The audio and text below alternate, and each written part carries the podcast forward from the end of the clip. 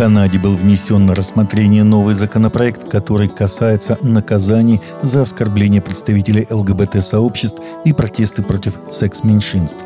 Так власти решили, что за совершение этих деяний было бы правильным штрафовать граждан. Сумма штрафа составит 25 тысяч долларов или 1 миллион 984 тысячи рублей и даже привлекать их к уголовной ответственности – то есть, если ты ребенку сказал, что пол – это данность от рождения и Божий замысел, что менять пол – это мятеж против природы, тебя оштрафуют, а затем посадят. Кто хочет потерять своего ребенка, езжайте в Канаду, его душу там быстро украдут, пишут на портале mrie.news.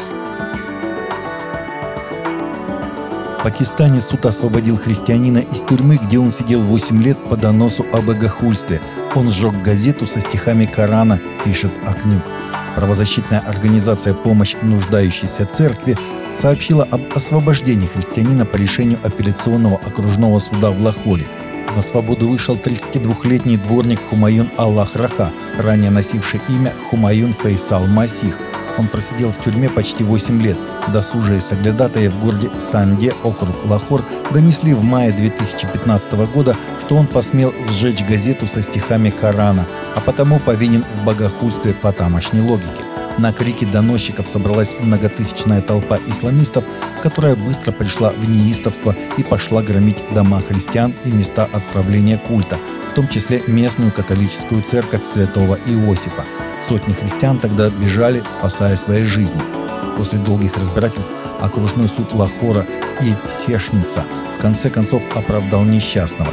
Его тайно освободили из тюрьмы и перевезли в безопасное место ввиду угрожающей ему опасности расправы со стороны фанатиков. Согласно вскрытым и опубликованным отчетам, церковь Хилсонг заплатила Ти Ди Джейксу 150 тысяч долларов за выступление в течение одного дня. Джойс Майер близка к этой сумме, получив 133 тысячи за выступление. Список служителей, получивших внушительные гонорары, довольно солидный. В целом только за 2015 год Хилсонг потратили на поддержку гостей более полумиллиона долларов. Документы, содержащие эту информацию, опубликованы в австралийском парламенте и показывают во всех деталях, как церковь Хилсонг тратила доходы от пожертвований десятины музыкального каталога, недвижимости и другого бизнеса. Между тем, представители Ти Ди Джейкса и Джойс Майер заявляют, что все выплаты шли на служение, а не им лично. Любопытно, что вход на конференцию Хилсонг 2023, которая состоится с 3 по 5 июля в конференц-центре Хилсонг в Сиднее, обойдется взрослому участнику в 400 долларов. Детский билет будет стоить 129 долларов. Более 10 тысяч возмущенных родителей, бабушек и дедушек и других взрослых подписали петицию с просьбой к Совету директоров Дисней удалить контент сексуального содержания в своих детских программах и других развлекательных платформах, принадлежащих корпорации. Те, кто подписал петицию, направляемую родительским советом по телевидению и СМИ, призывают Дисней вернуться к производству вдохновляющего чистого контента, которому могут доверять семьи. Молодая героиня совершает над собой половой акт, у учительницы и ее несовершеннолетнего ученика незаконные сексуальные отношения, которые романтизируются, девушка-подросток узнает, что ее отец – антихрист. Все это сцены или темы из программ, которые в настоящее время транслируются на платформах, принадлежащих Дисней. Совет директоров Дисней, похоже, не предпринимает никаких действий для решения проблем, с которыми сталкиваются дети, говорят организаторы петиции.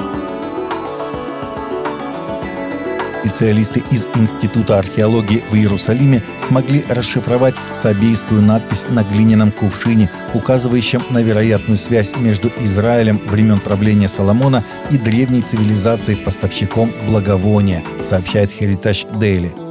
Царь Соломон, согласно библейской первой книге царей, один из самых могущественных, умных и богатых царей древнего государства Израиль. О нем упоминается в Библии, однако о нем нет достоверных свидетельств как таковых. Удалось обнаружить археологические находки, относящиеся к его отцу Давиду.